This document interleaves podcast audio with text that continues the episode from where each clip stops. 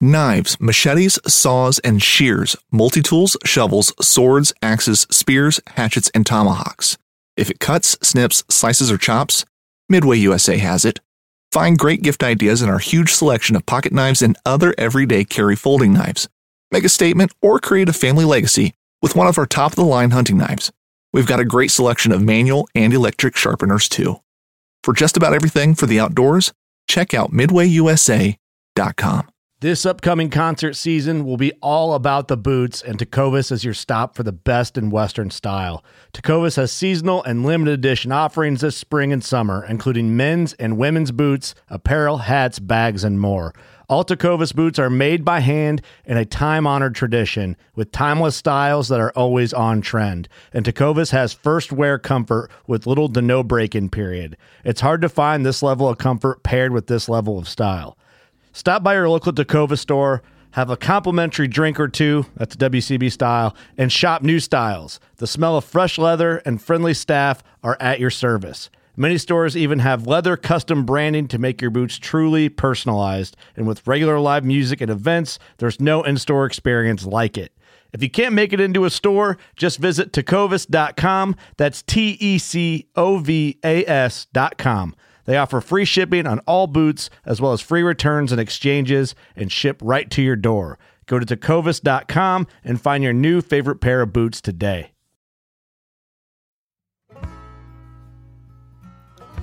Hey, so Aaron, we were just joined by Ron Rohrbaugh. Am I pronouncing that right? I you think got it so. right at the yeah, start. Yeah, So, Rohrbaugh. Um, and Ron has a couple of books out. Uh, one of them that I was really interested in, Echo, is about a kid growing up in the outdoors in an outdoors family. And to me, that's a great topic of conversation because it's obviously something we all need to be focused on as much as possible. But then there was the tradi- traditional bow hunting as well. And you, as a bow hunter and big game hunter, I know that was kind of uh, interest to you.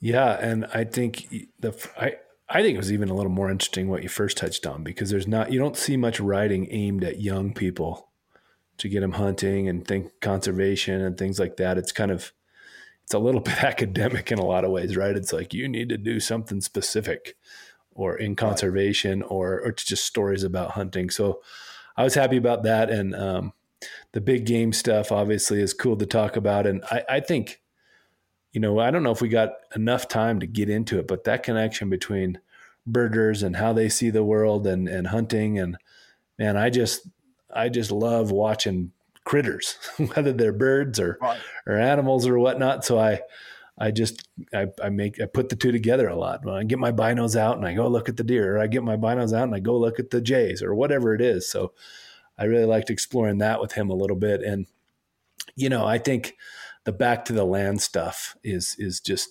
really you can't talk about it enough. It's I think it's what we need. I think it's our savior. I think it's what you know Yeah. keeps us on this planet. Is if we finally get back to some of our traditional skills and living off the land and you know using less and those kinds of things. So I'm happy to help illuminate that discussion a bit too. just the appreciation of the land and of wild places and, and of our natural resources. Uh, too many people never get outside their little four-walled city, and you know they they don't see it. So anything we can do to get more people aware of what's out there is a plus. Yeah, so check it out. We talked with Ron and he's an author. He's written a ton in uh, Traditional Bowhunter magazine, and he's written the Traditional Bowhunter's Path, this book, and then these this series of Living Wild with the Orions aimed at young people. And he does some work with Audubon, and uh, just an interesting guy. And we hope you enjoy this conversation. Since 1936, the National Wildlife Federation has worked with hunters and anglers to pass the most important conservation laws in American history and to protect our sporting traditions. This podcast explores our history, our values, and the work we do to safeguard the fish and wildlife that fuel our passions. We are NWF Outdoors. Howdy, everybody. Welcome to the NWF Outdoors podcast. This is Aaron Kindle here with my buddy Bill Cooksey, ready to kick off another fun episode today. What's happening, Big Bill? Oh man, just uh, enjoying January here in Tennessee, brother. Well, good. I hope you're finding some ducks finally. I know it's been a struggle this year. We, we finally are. We have water, we have some ducks, and uh, so life is good at the moment. Good. Well, maybe uh, when we talk about what we've been up to lately, you can give us a little bit more detail on that. Uh, Absolutely. Well, today I want to introduce our guest. Uh, today we have Ron Rohrbaugh, and Ron is an author. He's a professional wildlife biologist. He's a freelance writer. He's a traditional bow hunter and a conservationist, and he's he's very uh, uh, esteemed in these areas too. I should say he's he's working as the director of conservation at at the Audubon for the Mid Atlantic office. He's a uh, he's an author of several books and, and many different magazine publications. He's got a couple new books we're going to talk about. Uh, one is called Living Wild with the Orions. It's it's more geared towards a younger audience. And then the other one is a traditional bow hunter's path. And that really dives into a lot of bow hunting stuff. And Ron was uh, generous enough to share a copy of each of these with Bill and I. So we're lucky to have gotten to preview these. And so we'll, we'll dive into those a little bit. First, I, I want to ask you how you're doing, Ron, and, and say thanks for coming. Yeah, I'm doing great this afternoon, and uh, I'm glad to be here. Thanks, Aaron and Bill, for inviting me on the podcast. Bill, you said you were enjoying January. Uh, we're enjoying January here in Pennsylvania too. We woke up uh, Sunday morning and, and g- went to take a shower, and all the pipes were frozen. So uh, it, we definitely got a strong feel of January. But uh, things are great here. We finally got some snowfall, and it feels like winter. Well, it's making the plumbers happy anyway. Yeah, that's right. Yeah, you got to keep those small businesses rolling. Uh, well, let's talk, uh, Ron. I, as we mentioned, you know, we like to hear what people have been up to outside. We're NWF Outdoors. We we revel in all the cool things there is to do out there are to do outside, and uh, you know, I know it's not too many seasons left as far as hunting goes, but uh, I'm sure you've been up to something cool. So we'll start with you. What have you been up to? Yeah, I mean, our, our uh, archery season wraps up here. The, the main archery season does in about the third week of November. And then we roll into Thanksgiving and a firearms season. And then after that is one of my favorite seasons of the year. Um, and it's Pennsylvania has a late archery and black powder season. And that black powder hmm, season cool. is primitive only, it's uh, flintlock and uh, you know it's wow. it's been that way for gosh I don't know probably 30 years um, when I was growing up as a kid, um, we had a, a, hunting cabin up in the northern part of the state, and it was one of my favorite times of year to go with, with uh, my dad and the whole family. We'd go up to our cabin the day after Christmas, which is when the season kicked in, and uh, hunt deer with a flintlock. Just just fantastic. And so that season just ended here this past weekend. Uh, it's been a lot of fun, and uh, we've got some deer in the freezer, so I'm pretty happy. That sounds awesome. My big game season's been over for quite some time, so I'm a little jealous. But uh, what what about you, Bill? To give us a little more detail on those fun duck adventures, I know you're you're still having. Uh, absolutely, we have 13 more days of duck season here, so I'm going to try to make the most of it. As you know, we were very dry most of the season. Um, we finally got water. Uh, too much water at the moment, but I'm not complaining about that. We're getting some cold weather. Matter of fact, tomorrow evening is supposed to hit 17 degrees, which for us is that's pretty chilly. Um, yeah. So so things have really picked up, and folks in the area are a whole lot happier. You're seeing hunters at the gas stations in the morning instead of you know nothing happening. Uh, so that's instead good. of at the I, bar at night. Right. Exactly. hey, and this I'm really excited about this Thursday morning. You know, Tennessee actually has a sandhill crane season. Um, nice. It's relatively new. I think about ten years old, but mostly in eastern Tennessee. Now we have them in West Tennessee, and I drew a sandhill crane tag. So Thursday morning, I'm getting to go on a sandhill crane hunt with one of our uh, commissioners from the Wildlife Agency and some other folks. I'm excited about that. Excellent. The ribeye in the sky, as it's called. That's right. Yeah. You'll have to share. You'll have to share what you what you end up doing with it if you get one. Absolutely. We'll we'll put up a recipe. And the, the snow geese are sky carp, right? I yeah, that's a pretty common. Uh, they're actually pretty doggone good to eat. Believe it yeah, or not. Yeah, they're not so but, bad. Yeah. Well, awesome. Uh, I'll be quick because those were maybe better stories than mine. I got a couple things. I got out for a couple of days of ice fishing with my family. Caught our limit of rainbows over the last couple of weekends. Um, which was pretty nice. Got got on a little 20, 30 acre lake with with not a soul in sight, and had the dogs, and they were running around, and everybody had a, a big time. If I was in the South, Bill, I would say we all had a big time. And then uh, this weekend, I uh, I got with an old buddy because it was it was a long weekend with the Martin Luther King holiday, and we spent uh, one night just out in the woods, sitting by a fire having some having some beverages and, and sharing stories and laughs and just connecting.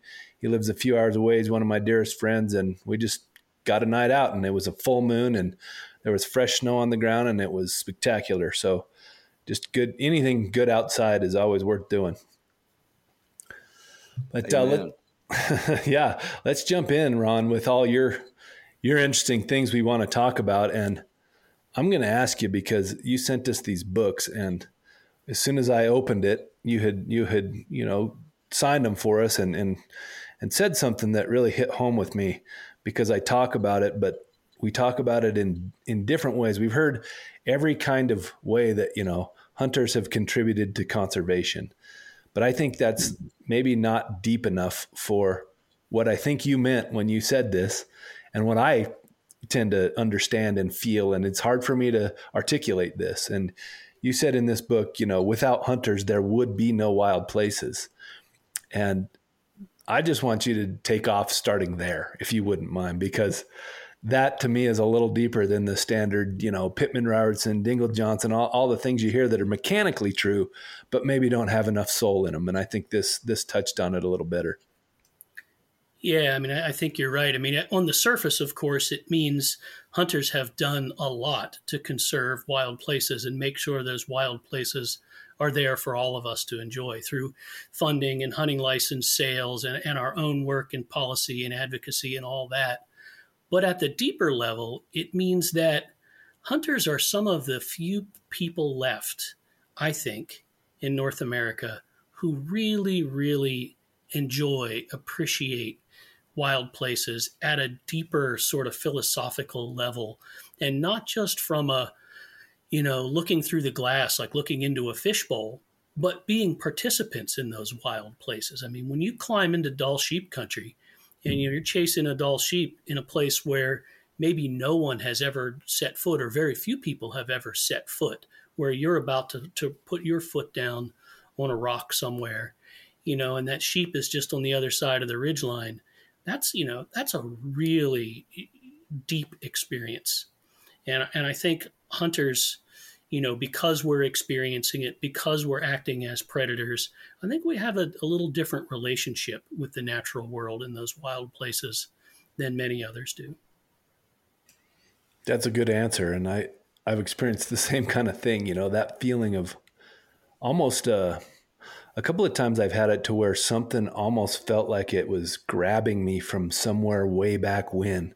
Some ancient thing I didn't even know I had in my body was was kind of flaring up and it was hard to describe but it's those primordial urges that, you know, as humans we've been hunters since the beginning of time. And uh, when when you connect to that, especially if you've had an absence, I had an absence for a handful of years where I didn't get to hunt or fish much, and uh, when I came back to it, it was really reawakened. So I just thought we'd start off with that. And I think it leads a lot into some of the conversations we want to have with you. You know, you, you wrote a book about a traditional bow hunter's path, which I think is interesting because that's obviously grounding us back to maybe the way it used to be done a little bit, a little bit closer. And then even this book, you know, you wrote to help connect young people and, and give them stories of conservation and hunting and connection to the outdoors. I think you have, you know, a little bit more maybe insight studying these things than some do. And I guess the first question I'll ask you along those lines is let's just start. How'd you get into conservation? How, how did you just bloom and, and get into this and decide to be a writer and, and take off like you did? Yeah, it's a great question, and it's one of the reasons that I started the new book series, Living Wild with the Orions. That's that's targeted at you know young adults and kids because if you if you ask people who are hunters or wildlife biologists or environmentalists of, of any stripe basically how they got into it almost all of them will say they had some sort of mentor they had some person who was also into the outdoors and they had some place to go. They had some wild place. And that wild place might have just been a overgrown back alley or it might have been a 40,000 acre state forest. It, you know, it doesn't have to be a lot. Um, and I had two of those influences in my life. My dad was a hunter. Um, you know, as I was growing up, he hunted all over the country, all over the world, um, and he took me along when he could. So, you know, from the time I was like four or five years old, you know, I was, you know, making my little legs chug along to keep up with him in the woods, and I, you know, I was hooked right away. I mean, I who wouldn't be, you know, to, to get to tag along with your dad in the forest like that. And I had a grandmother who loved birds and she had bird feeders all around her house. Um, you know, you could sit in the, the, dining room, the kitchen, wherever you were, you could look out the window and see a bird. And so when I'd go to her house, you know, she'd tell me what the birds were. She kept a field guide right by the window. And, uh, you know, she'd always get frustrated with me because when I visited, whatever I was eating that day, peanut butter jelly or whatever it was, it was always all through the raptor pages because I loved the hawks. And so I'd just sit and thumb through the field guide and all those, looking at the hawks and the owls. Um, and so I just, you know, I came to it that way. I, you know, my I had two good mentors, and I just loved being outdoors. It's all I really cared about as I was a kid coming up.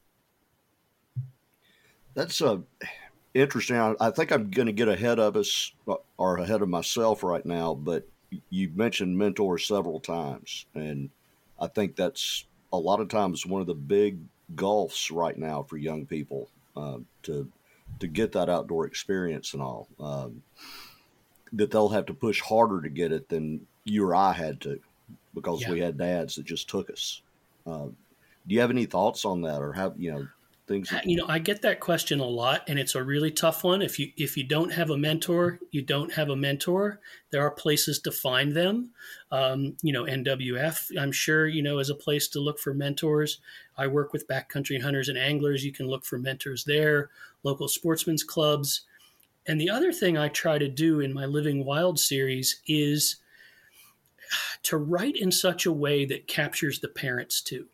So even if the parents of the nice. kid reading the book or who are being read to, you know, are kind of on the line about hunting and fishing, I, I want them, I want them, no pun intended, to get hooked so that they say, "Yeah, I'm gonna, Johnny, I am gonna take you hunting. I, you know, I am gonna do. I'm gonna get into this too."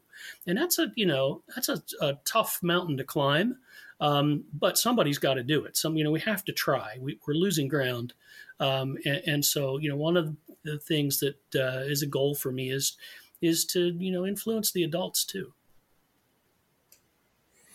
I love that. It's it's a huge part of it, and you know, I think the other thing that's interesting that I think we don't talk about enough, and maybe we should promote this, is that you know if you ask somebody to be your mentor, if you go to one of those sportsmen's clubs, they kind of seem like a bunch of crotchety old guys a lot of times, but believe it or not, most of them are pretty generous, and and the reason they've joined that club is for that camaraderie and that connection and they they like that and you know despite maybe their appearances or or their actions from from afar um, and it is an intimidating place. I can imagine being, you know, a young person from maybe a city and no, you know, kind of outdoor experience going into those settings. It might be tough, but you know, you've probably experienced some of that, Ron. And and do you feel like, you know, through the through the books and through the writing and through the kind of pushing people that direction that you've come up with, you know, a couple of things that if you're a young person, you're just dying to do it and you don't have a mentor,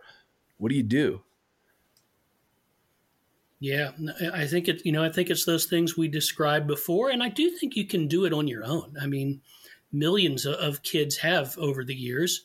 You know, eh, you know, you can figure it out, and you know, we we have a tendency to point the finger at the internet as sometimes a bad thing. You know, screens are bad for kids because they're not going outside. But there's also far more information available to kids today on the internet than we had available to us as we were growing up. And I think if, you know, if you take a book like Echo in the Living Wild series and you get that to light a fire under a kid, and then they're able to go onto the internet and do some do some research on their own, I do think it's possible for kids to, you know, to to make their own way. Um, when it comes to firearms, you know, all of that gets more complicated, but but certainly they can get into the outdoors in a way that's that's not just you know looking into the fishbowl. Well, let's let's take a chance to talk about this book series, The Living Wild with Orion's, and and maybe even we talked a little bit about you reading something. And I know we're curious. We haven't had anybody read anything of theirs on on our podcast yet, so I think we're anxious for that. But maybe you can set the stage a little with the characters and and you know what what you're trying to convey here a little, and then give us that opportunity to hear from from the author's mouth. Yeah, I'm, I'm happy to do that. I'll, I'll uh, take the first take the ten thousand foot view and tell you a little bit about, you know, where I was coming from when I started the series and, and what it's all about. Um, so, you know, I have two young children. I have a son who's about ready to turn eight and a daughter who is five. And as I, you know, read to them at night and during the day, I realized pretty quickly that there's not a lot of good outdoor literature for kids. Um, you know, there's some stuff going back. You know, if you look at some of the Gary Paulsen stuff, books like Hatchet and and Jean Craighead George, My Side of the Mountain. You know, there is some some stuff. Uh, you know, Where the Red Fern Grows, a fantastic book that gets kids excited. But over the last 20 to 30 years, there's really been a, a big gap in children's literature focused on the outdoors and especially that represents hunting in a sort of sustainable, back to the land way that focuses on food, especially. You know, that's a big thing for yeah. me is thinking about how we sustain ourselves through hunting. And so I bring that a lot into the book. So I invented this family named the Orions, um, and they live on the Allegheny Front in Pennsylvania and they're a family who lives close to the land. They hunt, they fish, they gather for fun as a family, but also as a way of life. And so the series focuses on the the adventures of the hero in the story is Echo Orion. He's 11 years old, and you know what he gets into as part of a hunting family, and as part of a family who's not just hunters, but people who think of themselves as environmental stewards and are really conservationists at heart. I mean, hunting is, is a part of the story, but it's only a small part of the story. So I like to say that the book isn't isn't necessarily about hunting. It's a story about people who hunt and care for the land. Because I want some kid or parent who's not a hunter to pick this up and say, "Wow, this book's about hunters, but look what they did. Look at the cool stuff they did. Look at how they care for our environment and how they're they're stewards for the world. You know, I really want that piece of it to come out. So the, the first book in the series um, is is titled Echo, and it's about Echo's rite of passage in his family to become what they call a sure enough mountain man. And you know, on this uh, sure enough mountain man voyage, he has to go into the forest for several days on his own and hike and, and you know sleep overnight. Um, it's a little bit like a Native American vision quest. And uh, he, you know, I won't give the whole story away, but, uh, you know, prior to heading out there, he gets some tutelage from a, a local Native American woman named Luna, uh, who's a little wacky. Um, and uh, Echo ends up having some trouble in the woods and, and gets himself into a, a genuine wilderness survival situation. Um, and, and would bring out a lot of bushcraft and survival technique and hunting as part of his experience. And I can do a little right, excerpt if you'd like to. Yeah, please. I want to hear more about Luna. Luna's great. I, I uh, I didn't anticipate it, but you know, as people read the books, uh, the book, and I get reviews, um, Luna is by far and away their favorite character. Everybody loves Luna. So let's see here. Um, I'm gonna give you a little, read a little excerpt here. Um, this is probably three quarters of the way through the book. Um, Echo is about five or six days in. He's in bad shape. He's starving. Um, and he's lucky enough to come upon the scene of a group of coyotes that have just taken down a deer. And he sees this as a source of food because, of course, you know, if he can intervene, then, you know, he, he's able to, to feed himself. And so uh, he's, he's kind of inner, you know, coming upon this scene. Um, he's already kind of in this, in the scene where the coyotes have taken down the deer. Um, where we're going to pick up here. At the sight of Echo, the subordinate coyotes feeding on the smaller buck retreated into the forest. Why wouldn't they? They had full bellies and didn't need to tangle with Echo. Old One Ear and his girl didn't see it that way. One Ear's the alpha coyote that Echo has encountered a couple of times. They leapt between Echo and the injured buck. The alphas took on an aggressive posture, with their necks outstretched and noses tipped up. White, curved canine teeth gleamed as the two worked a crisscross pattern to keep Echo off guard. When they were just 15 feet away, within easy range to pounce on Echo and tear him to shreds, the crisscrossing stopped. Old One Ear crept forward and crouched low, coiling his legs to spring for Echo's throat. Echo did not run. Instead, he drew his bow and took aim, ready to release an arrow into the alpha's soft underbelly when he lunged from mere feet. Caw! Caw! A crow hollered overhead, and at the same instant a puff of wind hit Echo on the back, carrying his human scent straight to Old One Ear. The old male instantly registered recognition of a predator, predator greater than himself. Under pumping legs, the two alphas forfeited the buck and sped off to join the rest of the pack. Now it was just Echo and the buck, whose knees were beginning to buckle from his injuries. Echo was already at full draw, and he knew what had to be done. He picked an imaginary spot on the buck's heaving chest, just behind his shoulder. The selfbow's string let out a hushed whoosh when Echo let it slip from his fingers. The dogwood arrow and its stone tip took the buck cleanly. In just five seconds, Echo watched the light go from the buck's eyes and the stillness of death come over his body. Killing was never easy, and this time was no different. Echo realized how badly he was shaking. He needed to rest. He went to the fallen buck and lay beside it, one hand on the deer's warm hide, the other still clutching his bow. Echo closed his eyes for a long time, saying nothing, thinking nothing, just letting the feelings wash over him. Then he looked directly into the glazed over eyes of the buck and said, Thank you, in a strong, steady voice. Wow. Beautiful. Thank you. Okay, I have to ask Ron, um, as a writer, uh, and and you're when you're writing stories like this, how much of it is coming from your experiences, either as growing up as a, an outdoorsman, or, or bringing up your kids, or from other people you know? I mean, how much is drawn from real life, and how much?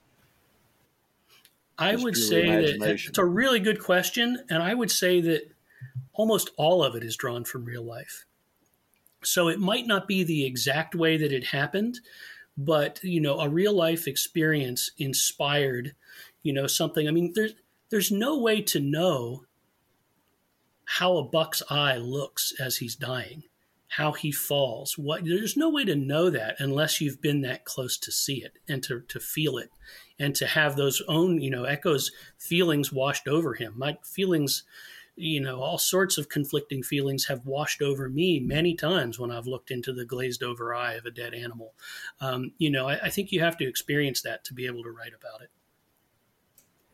Yeah, there's some that, at least for I think most of us, all of us on this call and, and many beyond, it it that profound thing that just happened gives you so much appreciation. I think if you're thinking of it right and gives you just such a reverence. I mean, I, I, I haven't, you know, until I took down an elk, for instance, I'd seen them plenty of times from far, but to hold one in your hands and to think about that as food and to, to just to have that, that moment come when it, you know, when it, when it's over and when you know, and then the work begins and there's that, it's just such a profound moment. And I don't, I don't know if there'll ever be, uh, you know, prophetic or or wise enough words to describe really what it is to anybody who hasn't experienced it and have have them truly understand. It's it's unique, it's powerful, it's it's, it's unreal in a lot of ways, and um,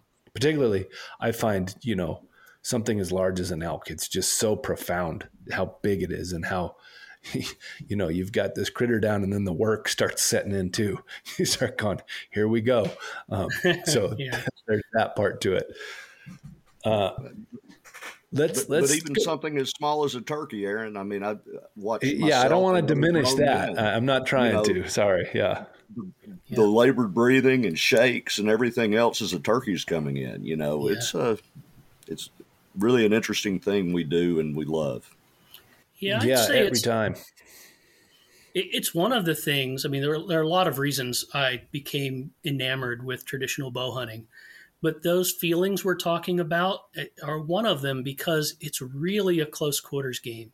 You're really close to an animal when you take that shot, and you better be prepared because you're going to be able to see you know the liquid of that eye. You can see the you know whiskers twitching. You can see breathing. You can see all sorts of things that make that animal something other than a foam target. It's a real live organism that you're about to release an arrow on and you better be prepared for that when you do it. And it's it's both good and bad. I mean i call it hunter's paradox you know. I have both good and bad feelings about it well ron uh, let's let's talk about the tr- traditional bow hunter's path. I mean we've kind of touched a little bit on on your draw to it but how did you end up going from you know your upbringing and getting into it to saying i'm going to start building bows and i'm going to really start going down the path of you know getting as deep as i can really into this with telling other people about it and really taking off with it I, am curious how you got there. Wow. I, I got there like five gallons of gasoline poured on a brush fire. I mean i, I, I was lit up right away. I mean it's I've told this story so many times. And i in the I don't know maybe the early 90s 1992 maybe um, I injured my back pretty badly. I had messed it up at work and then I fell down a set of steps. And then the, the clincher came when I tried to lift a buck over a woven wire fence in that late muzzleloader season we started off the conversation talking about and I really destroyed my back and I wasn't a bow hunter at that point um, I, I, was, you know, I was always a gun hunter. I grew up in a in a firearms family, and I was in the hospital. And my girlfriend at the time um, would bring me stacks of magazines to keep me occupied while I was in traction in the hospital. And one of the magazines she brought me was Traditional Bowhunter magazine.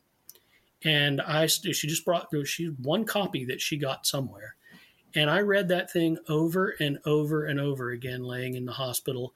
And it, it was about archery and it was about traditional bow hunting that got me stirred up, but it was also the way the articles had been written and that there was a real reverence for the craft of bow hunting and the you know the animals and the wild places in a way that I hadn't really read in other sorts of hunting stories and I was immediately hooked.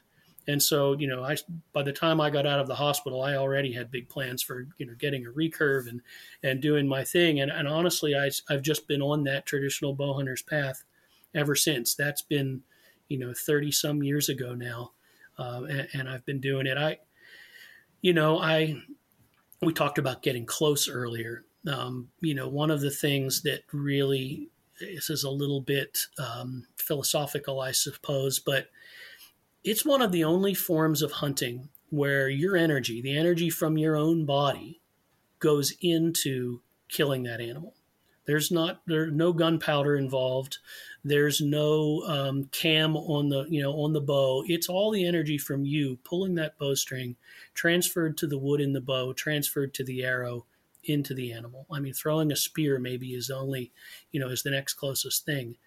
And there's something about that connection that has always excited me. Um, and, and, so I just, you know, I, have been doing it for 30 some years and I, I'm just as excited when bow season rolls around now as I was 30 years ago. I just love it. I love it. What I keep getting a feeling of here is just kind of a, an intimacy, right? Uh, that, that's what it is. It's, it's almost like a, a drawing in closer in every way. And I can imagine, and, and maybe you can expand on this too you're making these bows too. So, you know, what's going through your head when you're making this bow, and is it is it more about you know for the for the function of the bow, or is there, you know, I'm sure there's stories with each one. you know, I mean, they're just when you craft something like that and you take the time to do that, they're all unique. They all have their own feel and story. And if you wouldn't mind unpacking that for us a little bit, I'm I'm I'm not articulating the question probably no, good no. enough, but no, absolutely. So concept. So, yeah, so I have a, a, company called a small company called Life Cycle Gear, and uh, I have two two different sorts of, of pathways that people can get into bows through my company. One is that I get other bowyers to make bows for me that um, where I hand select all the woods. They're all native North American woods. They do the bow building um, to my specs, and then I sell them as part of my life cycle gear um, uh, business. And then I also build, and we don't have to get into all the details of this, but I build um, something called an ILF riser, um, which is a, a gorgeous, gorgeous wood riser um, that my customers can buy limbs for. And, and any ILF limb, ILF stands for International Limb Fitting, will fit onto my risers. So the thing that, that to, you know to get back to our intimacy here, um, you know the thing that, that that turns my crank about all of that is that you know I only build bows from native North American woods lots of, of you know bowyers around the country and and you know big manufacturers like Bear Archery, they use um, tropical hardwoods. You know woods that are coming from Central and South America, some woods coming from Africa. And the reason they use those woods is A, they're beautiful, and B, they're very dense. So they're nice and heavy um, to form the riser of the bow. You want some good center mass there. I, you know, one from a conservation standpoint, there's a big there's a big and not good environmental footprint there associated with unsustainable harvesting of woods like cocobolo, even illegal harvesting, and then getting that back into the United States, that sort of thing. So I was never I never wanted to support that sort of an industry. But the other part of it was that when I walk into my woods, you know, if I go, you know, behind my house here to hunt, I'm in an oak hickory forest, and it feels right to me to carry a bow that's made from oak and hickory. You know, I don't want to carry a bow that's made from zebra wood, you know, into my local forest to hunt. I think there's some connection there for me and for a lot of other guys who are into traditional bow hunting to kind of, you know, you're connecting with the wildlife, but you're connecting with the forest as well by using something that came from that forest.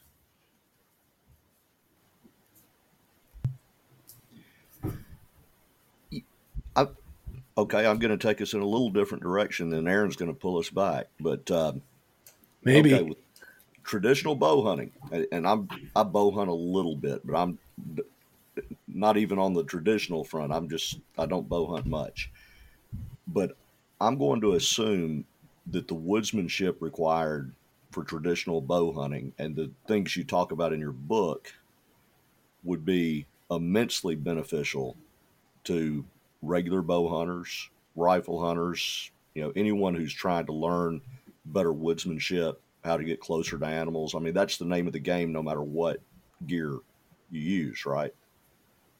Oh yeah. I mean, it's, you know, I, I always, I always had trouble getting into things like small game hunting, especially, you know, rabbits or pheasants, because it was all, it always felt fast paced to me. And what I always loved about hunting was to learn everything that made a particular place tick. Like what what makes this place work ecologically? And that's the sort of woodsmanship you need to be successful at traditional bow hunting, at least to be consistently successful, is you really have to learn a place. Um, you have to understand what you know what's what's fall what are deer feeding on in the fall early fall what are they moving to in mid fall what are they turning to in later fall how do they change their bedding areas when the leaves come down? You know, all of these sorts of nuances that are critical in order to get within 15 yards on a regular basis um, to take an ethical shot with a traditional bow. And yeah, all that, that woodsmanship stuff is is so important.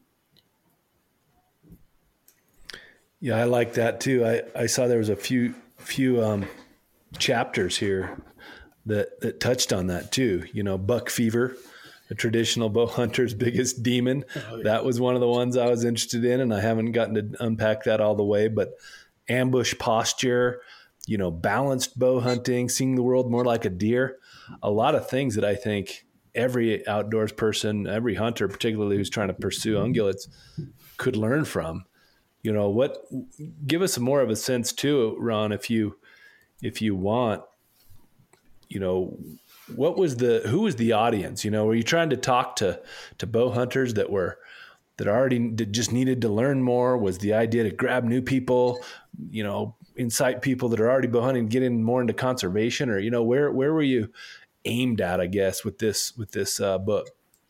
Yeah, I mean, it was kind of a broad approach. I, it's the book is 24 chapters, and the first 12 are sort of how to, and they're pretty basic how to. Like, you know, if someone is a is a you know has been a compound bow hunter for many years and they want to get into traditional bow hunting, you know, that was certainly an audience for me. How do you go about you know moving from a compound to to a recurve? So you know that first er, that early part of the book was really getting people into traditional bow hunting who you know maybe always had it in the back of their mind but thought it was it was would be too difficult or they just didn't know where to start and then the second 12 chapters of the book are just good bow hunting stories. You know there's stories from my hunts around north america and in africa.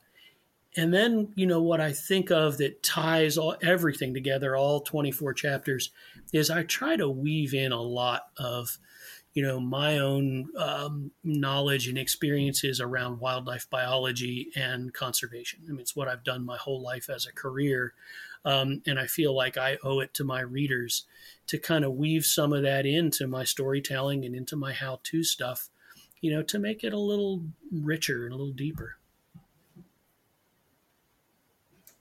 Perfect. I think that's that's what I was. That's what I was interested in, and I I was hoping you'd say that actually.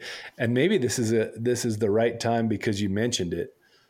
You know, you spent a lot of time at Cornell.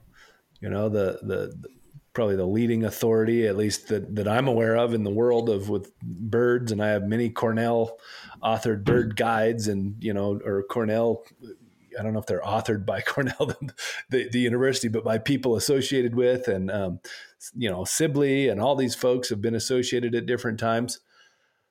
I, I was one of the things I really wanted to ask you is what well first about your your career with birds and you know some of the work you do with with birds and forest management and so on but you know what birding has taught you about hunting and vice versa and how you've connected those two things because I've found the two of them to be highly, you know, connected. I've learned a lot of things about watching, you know, about pursuing animals from trying to just see birds and and figure out which ones they are and learn their calls and all those kinds of things. So curious how you can just maybe broadly under, give us the understanding of maybe how birding helped you do better at hunting.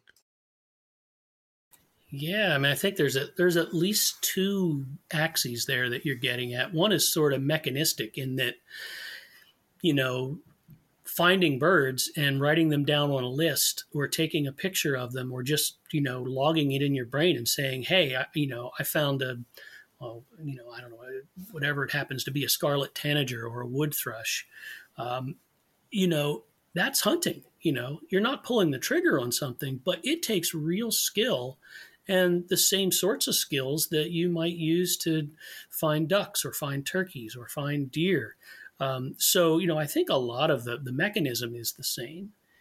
In terms of, of how it satisfies you, you know, I think it enriches the outdoor experience. Birds are everywhere. You know, we, you know, everywhere you go, you're going to see or hear birds. That's not true necessarily of mammals. You know, there are you know, in terms of biomass, there are probably, you know, white footed mice, for example, might be the, the largest biomass in a forest. How many white footed mice do you see when you go out hunting? Not very many. How many chickadees, crows, tufted titmice do you see when you go hunting? A lot because they're visible. And the other cool thing that I just love about birds that, that you know, gets people turned on and they don't even know it is that birds sing in the same, almost the same exact frequency range as human hearing, and birds can see color, unlike mammals who mostly see in a sort of monochrome black and white. And so those are two ways in which, you know, us as human, uh, uh, the ways we can appreciate and interact with birds that we can't interact with mammals. We hear them sing, we can appreciate they have complicated songs that perfectly match our hearing, and we can see their bright colors because they can see bright colors. They need bright colors as part of their courtship and, and breeding. And so, it, you know, I always say this makes makes kids laugh. I mean, what what did two dogs do when they first meet each other? Sniff each other's butts, right? Sniff, yeah. yeah, because mammals live in this scent-based world, and we probably lived in that scent-based world at one time too. We don't, you know, we don't live in a scent-based world anymore. We live in one that's auditory and visual, just like birds do. And so I think there's a connection there that we just don't get with other forms of wildlife.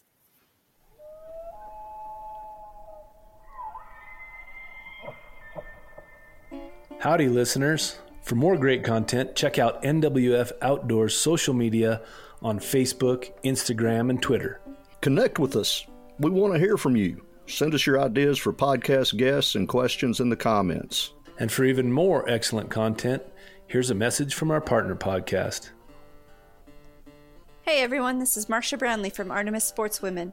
We know you love awesome stories about hunting, fishing, and conservation, so head on over to the Artemis podcast. You'll meet adventurous, accomplished women who are redefining conservation through their lives in the field and on the water. Filled with humor, audacity, empathy, and intelligence, Artemis brings you new voices and introduces you to women from all walks of the sporting community. Find Artemis wherever you get your podcasts. Oh. Oh. Oh. On birds, um, I noticed in your, your bio you work quite a bit on the ivory-billed woodpecker, and uh, down in my part of the world, you know, we supposedly found one about twenty years ago.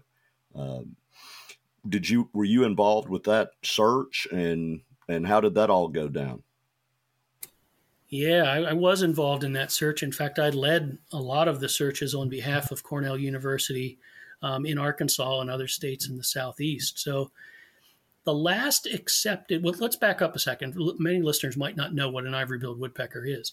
Um, ivory billed woodpecker was the, the second largest woodpecker um, in North America. It looks a lot like a bird you might be familiar with called the pileated woodpecker. Um, it was never common, and its range is the the southeastern United States and bottomland forest. You know, roughly from Florida west to East Texas, and then north up into Arkansas. The last truly accepted sighting of the ivory bill was in Louisiana um, in a place called the Singer Tract in 1944. Between 1944 and 2004, there have been lots of people who've claimed to see ivory-billed woodpeckers. I mean, there are just lots of sightings. Um, some seemed legitimate. Many, many, many of them did not seem to be legitimate. And then there was a sighting in 2004 um, in the Cache River National Wildlife Refuge in Arkansas that was by someone I worked with at Cornell University, Tim Gallagher, um, and his friend Bobby Harrison. Those two guys weren't just, you know, folks out, you know, goofing around in the bayou and claimed to see an ivory-billed woodpecker. These were guys who were birders and they knew what they were looking for and they, they knew what they saw. And so their observation kicked off what became a six or a seven year odyssey to try to find the ivory billed woodpecker. I mean, I, I say this, I don't know if this is true or not, but it's, it has to be close. That the search for the ivory bill in the early 2000s was probably the, the largest search in the world for an endangered or potentially extinct in species. species. And so, you know, we we mounted all we used uh, auditory means to try to record them. We used game cameras. We searched by canoe and kayak. And, you know, we had a number of sightings. Uh, we had one video. None of it could be completely confirmed. Um, and in the end, you know, my conclusion is that at least in those places where we put in, you know, heavy search effort, and we can get into the statistics of that. You know, what I would think of as, as adequate search effort. I, I don't know how we would have missed ivory billed woodpeckers if they were there, um, especially if it was a family group. Interesting. It, it, I remember how hectic things were because I had a, a duck club right in that area. And of course, we were scared to death hunting season would be shut down, Yeah. and there was talk about that. And and some guides actually turned to guiding people who would go out in the black swamp and look for ivory-billed woodpeckers. And Yeah, we used to put our teams up at the at the duck clubs um, because you know they they weren't getting a lot of duck hunters, and they loved us because you know of course we would come in there, we'd pay ahead of time, we you know have a lot of fun, and um, I'm sure you've been in a few of those places. They're well run with a lot of alcohol and a lot of food, and so uh, we we never complained much. okay, we all want our kids to follow in our footsteps in the outdoors. Obviously, I mean that's every father dreams of that. Um, as a parent or a mentor of young people, uh, do you have any advice on how to to get them to follow along and and how to how to usher them through? Boy, that's such a great question. And I, you know, I have friends who have kids who are of hunting age and some, you know, you know, adult kids. And some of them have followed in their parents' footsteps and, and some of them have not. Um, despite, you know, what I thought were parents, you know, good, you know, good parenting and, and you know, I think kids will either gravitate to it or they won't, you know, is the is the really short answer. But I think the longer answer is be patient. Um, I think that you know kids need time in the outdoors to to come to it on their own. You've got to get them in the outdoors. You've got to you've got to put a bow or a gun or a fishing rod in their hands. Um, but you, you can't push them. I mean, you know, we've all seen the dad who every two steps turns around and, and barks at his, his son or daughter because they're making too much noise you know, I certainly had to to change my expectations when I had kids and took them out about what we were going to accomplish. You know, we weren't going to sit in the in a blind all day. We were going to sit in a blind for maybe only 20 minutes. You know, we weren't going to walk 2 miles, we were going to walk 100 yards.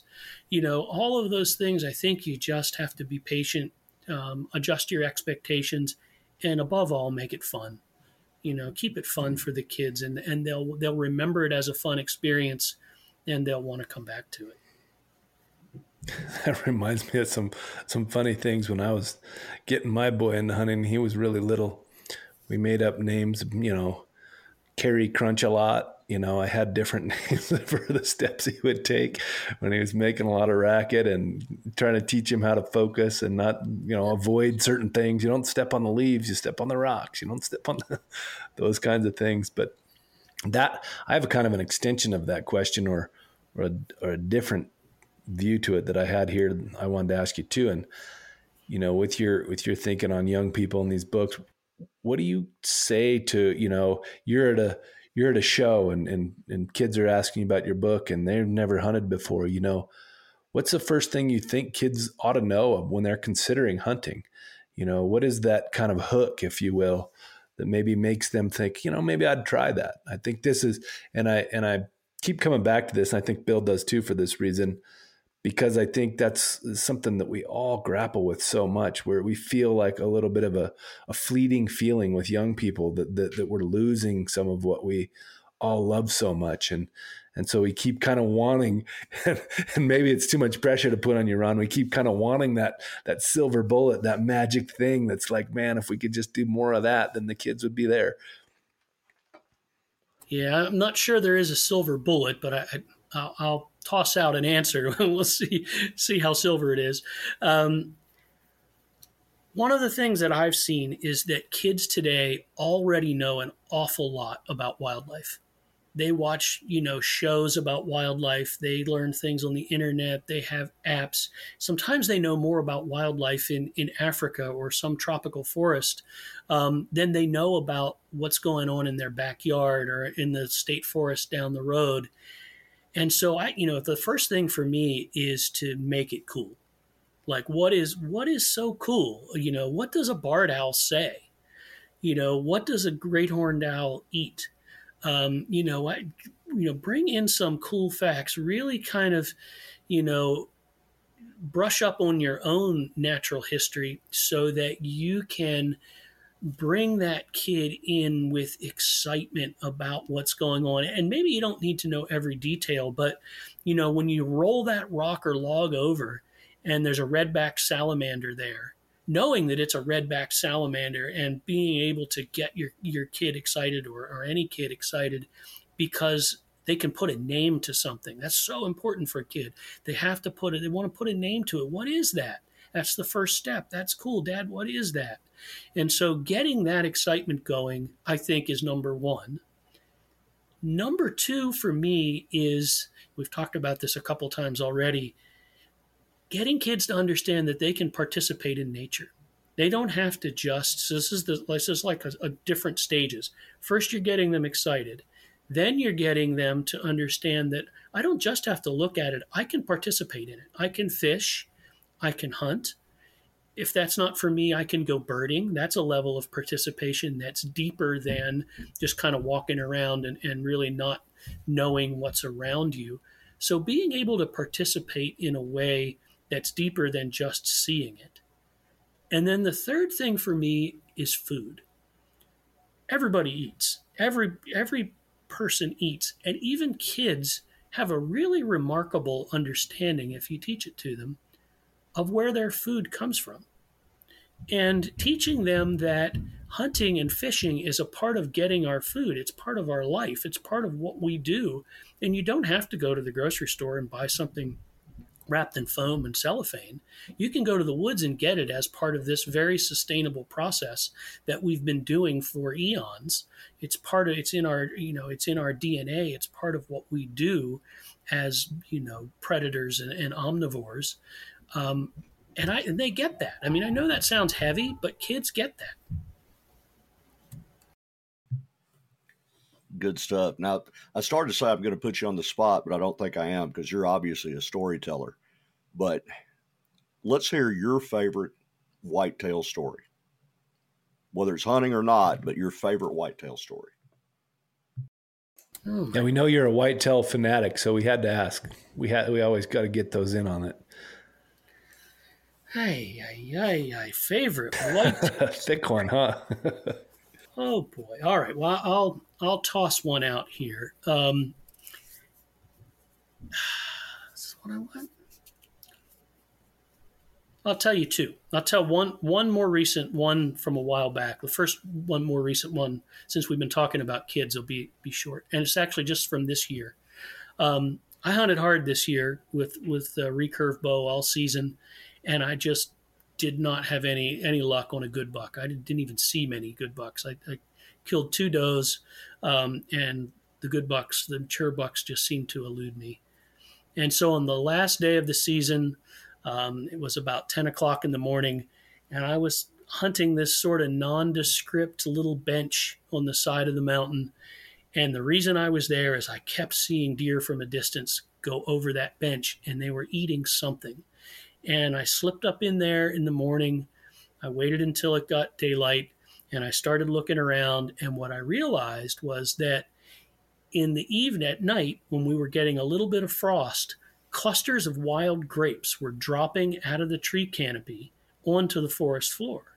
And so does and bucks, before they were heading to their bedding area, were coming up onto this bench where all these grapevines were and feeding on these, these dried up grape clusters. And they were just devouring them. And so I set up right away, and sure enough, I had deer all over me.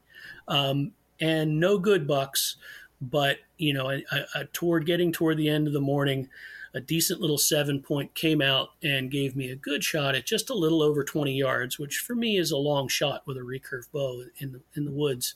Um, it was a great shot. I use a climbing tree stand. I, I came down and I never even went to look for the deer. I just got out of there. My son, who's seven now, um, was at his grandmother's place, you know, about 15 or 20 minutes away. And so I drove and got him, and we went straight to where I shot the buck from the tree. And I said, okay, his name is Rex. I said, okay, Rex, you're up, man. Find this deer for me. And uh, he set out, he's tracked deer in the past, but this is the first one I've really just said, I'm not going to help you. You're, you got to do this. And uh, he didn't miss a beat. He, he took me right to it. Um, and I was so proud of him. And it was just this, it was not a big buck, but you know, I've been telling everybody it's the biggest buck I ever shot because I was so, so proud of him um, and so proud of, of that moment. It's a memory I, you know, I'll certainly never forget. So that, that was a good one. Um, That's awesome. I might need some lessons. some tracking lessons. this next story involves tracking too. Um, I've only shot a handful of Pope and Young buck uh, with with a traditional bow, and this was one of them. It was probably oh gosh, a long time ago, 15 years ago. Um, uh, it was very cold. Um, it was November 16th. I remember the date. Heard a deer walking behind me, and it sounded. Have you ever heard caribou leg tendons click when they walk? They click, click, click and no. this was, they do, they make this clicking sound. And I thought, what in the world is that? And it was this buck walking behind me through a frozen over swamp. And each click was it's just hooves coming down on the solid ice tick, tick, tick. And I just took a chance and uh, I did a little calling sequence very quietly. And I heard the tick, tick, tick coming around in a half circle around me, um, came in front of my stand and I made what would be described as not a perfect shot. Um, it was quartering away and angled up through the the paunch um, into the vital area, and this buck lit out into this beaver pond area. It was just flooded with a few little islands, and I looked and I looked and I looked and I could not find that buck, and I decided I just had to pull out and and wait and come back in the morning and um, I brought a friend of mine with me. And we went in and we started looking. And I'll never forget this. The only place we didn't look was this little island of high ground that was completely surrounded by a pond, a small lake pond. And it was frozen over, but not hard enough that you could walk on it. And I finally said, "We, dude, we just have to go. We have to go over there and see if my buck is on that island." And so I started in, and the water immediately rose up to my groin, ice cold. And I'm like, oh man, I don't. This might not have been a great idea. And I turn around and look at my friend, and he, at the same moment, the water had risen to the same level. And I'll never forget the look on his face when that ice cold water washed up waist high. And we just shook our heads like, what are we doing? We're crazy. We get to the island, and it's not that big. And it turns out there's no buck there you know, we're now we're cold, very cold. We have to wade back across to the to the, the higher ground, and finally I come to my senses. I had this idea in my head that this this area is full of cover. It's beaver ponds, it's thick, it's forested. A wounded buck is never going to leave this spot. It's about 20 acres of nastiness. Why would a buck leave? So I, we just kept searching and searching and searching the same ground over and over again. And finally, I said to my friend Lance, what if he just crossed that, there's a little open hayfield there. What if he just crossed that little hayfield and went into that next woodlot? And so we're seven hours into searching for this deer at this point. This is this is a long affair. And we cross the hayfield and we start to make this grid search in the next woodlot, and bingo, there's my buck, laying there, you know, right, right, just could have found him in 15 minutes probably. But it was a real lesson for me in not making assumptions about what you think an animal might do just because you think you know a little something about wildlife biology or deer biology or deer behavior. Um, and so it's one of my one of my proudest deer. It's a it's a beautiful buck, um, you know, with a, a, search with a dear friend, um, and a, just a time I won't forget. Thanks for sharing that, Ron. We can never get enough good hunting stories. Those are always everybody likes listening to those. That one's in the book, um, uh, a traditional bow hunter's path. oh, good. I'll have to I'll have to read more details on that. Um, we're we're getting towards our time here, and uh, we've probably not covered everything we we could and should cover.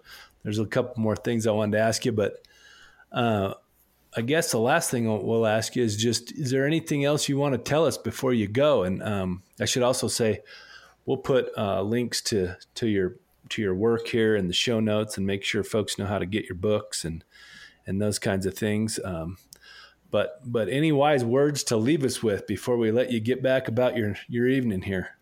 Well, I don't know about wise words from me, but um, maybe it'd be, be we'll come full circle. You know, we, we started off this conversation, um, you know, with you kind of repeating that little quote. You know, w- without hunters, there would be no wild places.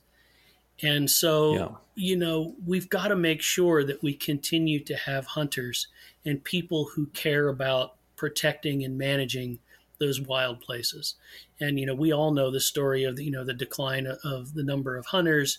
Um, you know, we all know that you know the efforts that state agencies and lots of other folks, you know, um, NWF included, are doing to trying to recruit new hunters, um, you know, into our ranks. I, you know, I think I've come to the come around to the thinking that you, we're not going to have this legacy for our kids or our grandkids or even the ecological integrity that we need as a people to survive. We're just not going to have it. We're not going to have clean water. We're not going to have clean air. We're not going to have forest resources unless we protect those places. And we can't protect those places unless we bring new people into the fold. And so, you know, I, I guess I would just end by saying, you know, not everybody can, but if there's a way you can you can take a kid out if you can you know you're you're somewhere where you can talk to a kid about the outdoors maybe you can't get them into the forest but you can somehow you know light the fuse for some young person um, do what you can do to get them out there because i think that's you know we've been saying this for a long time. You know what i'm saying is not new. Um, i'm just trying to to draw a few lines under it and give it an exclamation mark as someone who is a hunter, a conservationist, and someone who's worked, you know, his entire life as a professional wildlife biologist, I see it from all sides.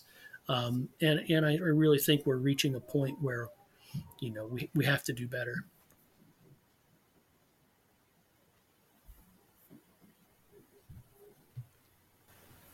You're absolutely right. And um,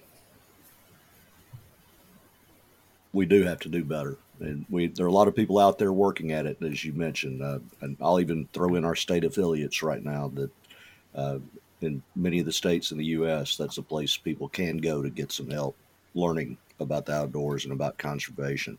How about you, Aaron? Do you have any wise words? Listen to Ron.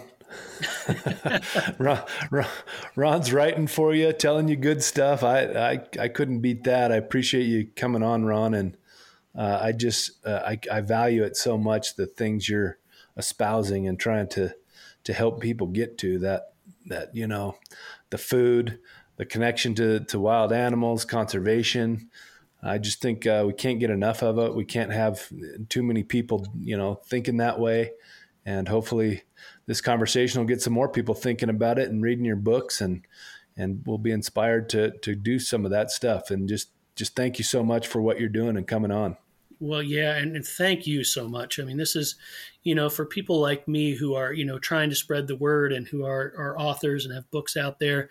These sorts of podcasts are really important, and so I, you know, truly from the bottom of my heart, I really appreciate this opportunity to talk with your audience and to talk with both of you. It's it's really great. Thank you.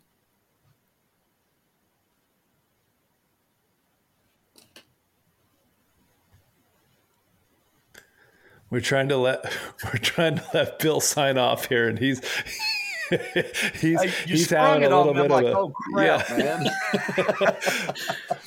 well, uh, Ron, Bill's Bill's been with us for a handful of episodes now. He's my new co-host, and so I'm trying to you know get him in a little bit more on the action here sometimes. But uh, sometimes he likes it, and sometimes he doesn't. But uh, we'll leave folks with that. We we appreciate uh, you coming, Ron, and uh, we'll let I'll ask Bill to say anything wise he has left for us before we before we take us all the way out here.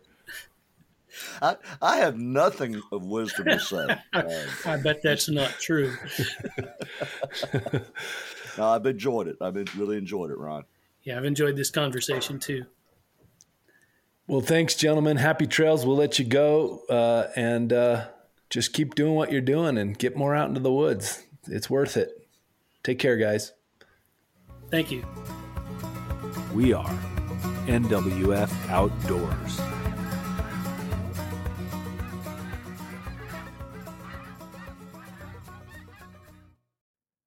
I'm Will Cooper, and you're listening to HuntStand's Make Your Mark podcast on the Waypoint Podcast Network. Stick around as I bring you more stories and interviews from veteran hunters and industry professionals who inspire us all to be better equipped in the woods and in life.